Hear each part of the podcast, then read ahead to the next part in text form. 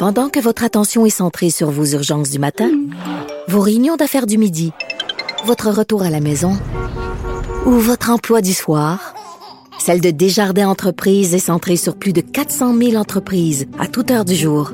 Grâce à notre connaissance des secteurs d'activité et à notre accompagnement spécialisé, nous aidons les entrepreneurs à relever chaque défi pour qu'ils puissent rester centrés sur ce qui compte, le développement de leur entreprise.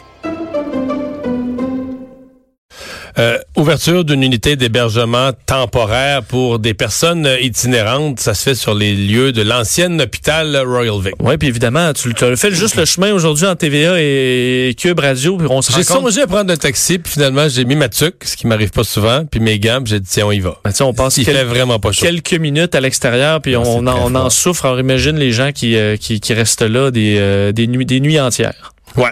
Alors, on va tout de suite en, en parler avec euh, Matthew Pierce, euh, président, chef de direction de la mission Old Brewery. Bonjour.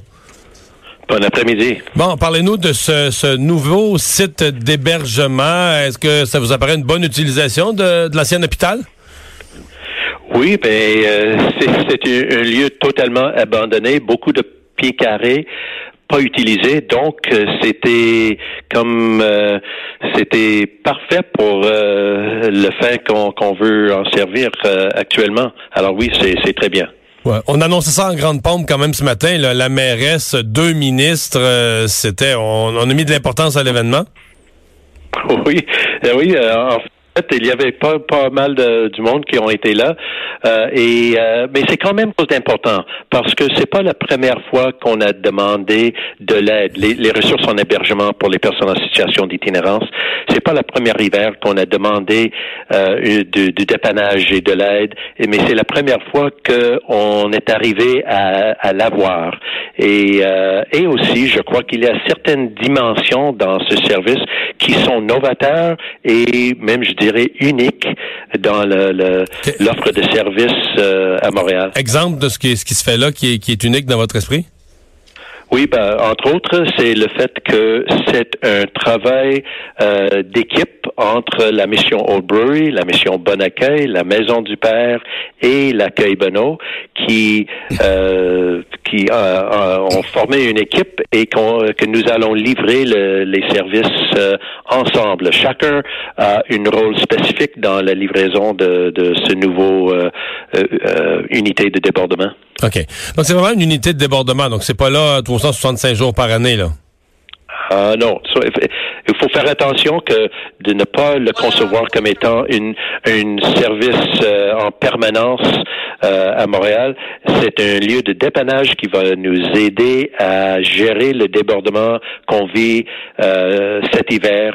Euh, auprès des, des gens Ouais. en situation d'itinérance. Dans le passé, euh, c'était les matelas au sol de la cafétéria, euh, les gens qui euh, qui ont été offerts se voyaient offert un espace dans les couloirs de nos refuges. C'était pas correct, c'était indigne et insalubre. Donc on a dit cette fois-ci, euh, on arrête et maintenant il faut avoir un endroit adapté aux besoins de ces gens.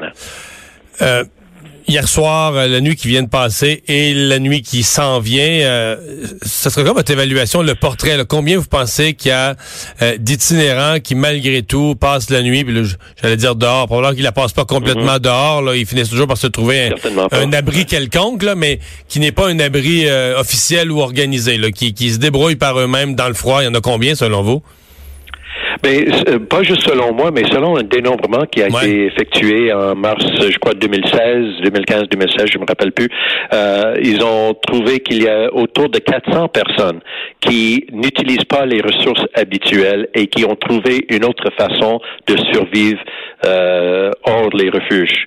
Alors, comme vous dites, il y a plein des options, euh, des, des gens qui ont, qui ont trouvé des, des moyens variés, euh, mais il y a quand même des personnes qui sont en grande précarité dans ce nombre-là. Alors, on a 80 lits additionnels à leur disposition. Est-ce que c'est suffisant? On verra.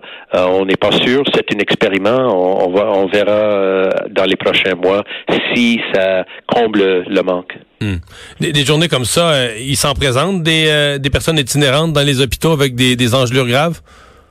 Oui, même même euh, l'unité de débordement, il y a les gens qui ont arrivé sur place et on a dû les transférer en ambulance vers les les hôpitaux parce qu'ils avaient des problèmes respiratoires, euh, etc. Mathieu Peirce, merci beaucoup de nous avoir parlé. Merci de votre intérêt. Au revoir.